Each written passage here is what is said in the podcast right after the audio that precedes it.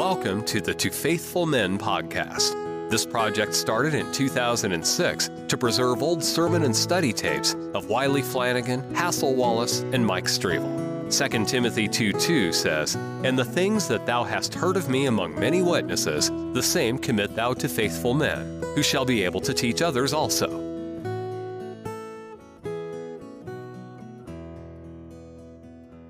Then that brings us down to uh, verse 7 to the church at Philadelphia. And to the angel of the church of Philadelphia write, These things saith he that is holy, he that is true, and he that hath the key of David, he that openeth, and no man shutteth, and shutteth, and no man openeth. I know thy works. Behold, I have set before thee an open door. Now you see, uh, the Lord Jesus is pictured uh, as having the key of David. Now, he's got a key to a door. He's got the keys to Hades and to ha- and to death, the grave. Hades and the grave, two different things. He's got the keys of David. He opens doors. And in, the Bible you read, uh, you read uh, about the door of utterance being open. You read about the door of opportunity of preaching the gospel being open. And you read about uh, uh, uh the door of the kingdom. I give unto thee the keys of the kingdom. See? Now, keys denotes authority. And the authority of all of these doors resides in the hands of Christ. And to whom he would designate or give that privilege. And the, and unless it's given, why it still resides there. Uh, Isaiah 22 tells us about the throne of David, the key to the throne of David. And talking about this house of David, and, and that key to David, of David is the, is the key to his house, to his kingdom, to his, uh, uh, uh, and the reason why it's mentioned here is because he's already mentioned it several times that he's going to give in that day that we were going to rule. See, we were going to rule the nation. Um, the king that the uh, that was prophesied by Micah was, "He shall rule my people, Israel." Well, now, did Jesus ever rule Israel? Why, certainly not. The Lord Jesus ruled only in uh, individuals. It was a personal basis, not nationally. But now, how how you going to uh, tell uh, any Jew that uh, the king that Micah was talking about that now that he's just going to rule uh, on to people that'll receive him, that'll let him. See. Now, certainly he uh, rules and reigns, and God has done that from uh, the days of Adam. Uh, that his uh, rule has been universal, and uh, from age to age. But now he's talking about uh, a sphere, a locality, subjects, territory and that's all embraced in the kingdom. And the keys of David. Alright? Uh, no man shutteth, and he shuts, and no man's openeth. I know thy works. Even the man in, uh, uh, when he says, I have set before thee an open door, uh, by Mr. Ladd even tells us that uh, when we get down here to the last door, uh, behold, I stand at the door and knock. He says that's the door of the heart, the sinner's heart. If the sinner will let him open up. Well, if there is anybody that ought to know something about these doors, it ought to be a postmillennialist. Because the very essence of postmillennialism is believing that God has uh, commissioned them to go into all the world and preach the gospel, and if they'll do that, that God will reward them. He will save those that hear them. See? And that wherever you preach it, He says, I'll be with you to the end of the age. Uh, all right. Then they, of all people, I say, ought to interpret the doors of opportunity, all of them as opportunity to preach the gospel, to witness, to save uh, the lost. Well, a man like Mr. B. H. Carroll, he comes, uh, he, he, he says, I just can't, uh, though I believe that, and he tells about what, that he believes that the gospel is going to be preached, and that God's going to open the doors, and when God opens them, no man can shut them, and, uh, and so, uh, uh, that he'll open sufficient doors in order for the gospel to be preached. But when he comes to this, he says, I must be honest. He says, Behold, when he says, I stand at the door and knock, that's the church door. He's knocking to people uh, and then the individuals in that church. But uh, but we're not on there yet. We're up here, still here on in uh, uh in Philadelphia. But he says, uh, "Thou hast a little strength, and hast kept my word, and hast not denied my name." Well, that's pretty good. That's saying a whole lot. When you can say that a man uh, has kept my word and has not denied my name, behold, I will make them of the synagogue of Satan, which say they're Jews and are not, but do lie. Behold, I will make them to come and worship before thy feet, and to know that I have loved thee. Now, uh, I, I think you've got Romans 9, 10, 11 here. I, you're talking about Jews. They're the synagogue of Satan. They, uh, they're Jews just uh, by nature, see, and yet they're persecuting. Uh, yet they come and and uh, they uh, uh, they're, to, uh, they're going to be made to worship and confess that God has loved the church. See, he's writing to the church here. Love thee. Now the day is coming when all Israel will be saved. That whatever that all Israel means. It's going to take, it's going to include Jews. And uh, I think that's, I think that's the only way that you can uh, properly understand this this passage. But thou hast uh, kept the word of my patience, because thou hast kept the word of my patience.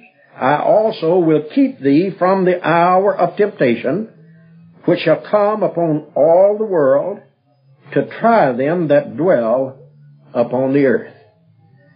Now this passage uh, is the number one passage for pre-tribulationists uh, who teach that the rapture is going to precede the revelation by seven years or a non-determinate, uh, indeterminate length of time. Uh, now, to a person that's not versed with, uh, uh, hadn't been brought up in pre-tribulationism, why, he could read that and never, well, have no idea that it refers to anything about pre-tribulation. He'd read that and he'd say, well, now here's God's promise to the person that keeps, uh, uh, because, keeps His word, true to His word. Well, He already said that this church at Philadelphia had kept His word. All right, now then he says, He that uh, I, uh, he that has kept my word, I also will keep thee from the hour of temptation. This hour of temptation is going to come upon all the world to try them that dwell on the earth. Now the expression, keep thee from uh, the world. See? Uh, keep thee from the hour. I also will keep thee out of. Ek. Out of. I will keep thee from the midst of. The, I will keep thee, you're in it. You're emerging from it. You're coming out of it. The church, whoever is kept here, they're in this thing. And they're kept out of it. I didn't say they're removed from the world, but they're kept out of this tribulation that's come upon all the world. Eh, it's not by a removal from the earth, but it's God's promise. It's God's uh, promise to preserve, to keep, just exactly like uh, John seventeen five uh, where he says, I pray not that thou take them out of the world, see, from the world, out of. It doesn't mean that you're going to take them to heaven to uh, escape the tribulation that uh, that's upon the earth, but that God was going to keep them, despite and in spite of the tribulation uh, and, and all the trouble. But we'll get into that once we get over uh, when we come again to the fourth chapter and uh, a little further too. But that doesn't mean they won't suffer any, does it, Brother Flanagan? Oh no, it doesn't mean. Certainly, they'll, they, they, many will be put to death. Many will die. Be thou faithful to death, though. I'll give thee a crown of life. See, over here. You take uh, Polycarp, uh, and I didn't mention that uh, when we was on the church at Smyrna. Well, uh, Polycarp said that he yeah, when he came, when they came to uh, put him to death, he told them, he said, now, uh, I've served the Lord 86 years. 86 years. Well, he was, uh, uh, uh, Ignatius tells us that he was pastor of the church at Smyrna. Well, if he was 80, if he served 86 years, in his and uh, and uh, he was put to death under Marcus Aurelius in 168. You you subtract 86 from 168, you got 82. In 82 A.D. was when he speaks of his conversion. 82 A.D. Well, John wrote this book in somewhere approximately 95, 94 to 96 A.D. Well, that gives him uh, uh, some 14 years in between in which to uh, uh, to be prepared for the ministry before he come pastor of the church at Smyrna. Uh, uh, see, so well, he he was he was put to death, and he he thanked God that that he was permitted. He uh, spent uh, all the night. He he requested, and they granted him the permission to pray all night long before before he was put to death the next day. Uh, so the Lord didn't take him, keep him from martyrdom. And this is going to come upon all the world, but that doesn't mean that the intensity will be the same over, over all the world uh, Jerusalem is going to be the heart. See, uh, it has always been the center uh, of its blessings as well as, as its curses of the terrible destruction, the times it came at that time. Because uh, I believe the Lord, uh, I, I just believe in the plain old letters of the fact that he's coming back to Palestine. And that his feet will stand in that day on the Mount of Olives. I believe that day is yet future. People that talk about, well, he's been on Mount Olivet many, many times. Well, I have to, I'd have to have mighty lots of leeway and freedom in interpreting the scriptures uh, to say that uh, the events that Zechariah describes took place during the personal ministry of Jesus. But he says uh, to them, he says, Now behold, I will make them of the synagogue of Satan, which say they're Jews and are not, but do lie. I will make them to come and worship before thy feet and to know that I have loved thee. All right. Now because they were faithful, they had kept his word, he said he'd keep them from that hour. In other words, the Lord's, uh, however he keeps us, uh, that's, uh, that's left up to him. We are to serve Him just like you as a soldier in an army and the battle was there. Well, now, I'd serve you if I knew I wasn't going to get hurt. See? You don't, you don't have that prerogative when you are conscripted into an army when a, when a nation's at war. You don't pick your battles. There's somebody higher up that's, uh, that gives the command. See? Uh, so, uh, he says, then uh, to try them that dwell upon the earth. Now that that's a particular uh, interesting uh, phrase in the book of Revelation. In six ten, you read this expression. In eight thirteen, you have this expression. In chapter eleven, verse ten, you have uh, this expression. Uh, the the earth dwellers, them that dwell upon the earth and they're always recognized as a hardened core, just as the Pharisees, the the, the people that Jesus spoke to in his ministry. He spoke to them as uh, uh, having uh, absolutely none of them uh, being loved of God or accepted by God or elected by God in any way uh, at all. They were treated as, of course, as enemies. They were recognized as such. And Jesus didn't uh, plead with them to, to believe him. He didn't uh, shed any crocodile tears over that group.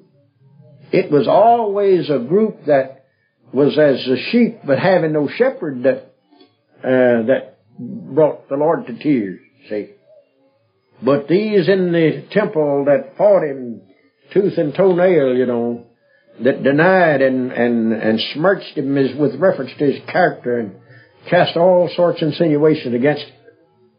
Uh, and, and you're going to find in the book of Revelation that this group that dwell upon the earth and these that have persecuted the, the, the children of God, uh, they're going to be crying, Lord, how, uh, just like the Psalm did in many of the Psalms, how long, O Lord, how long? See, till God uh, revenge, takes vengeance repays. How long is it to judgment day is what they're talking about.